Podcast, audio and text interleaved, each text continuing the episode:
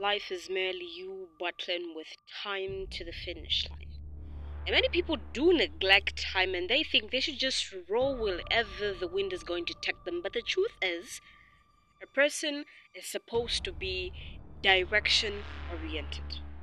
My name is Jade, and I am many things.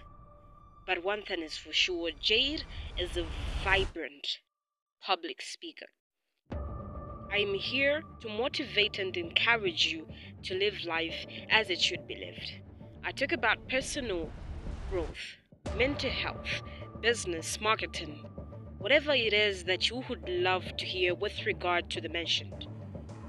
This segment is called Let's Talk with Jade, where I get to talk about personal growth, mental health, business, and finances.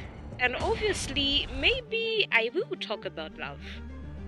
Join me every Monday, Wednesday, and Saturday as I talk about these things and help you shape your life into the person that you want to become.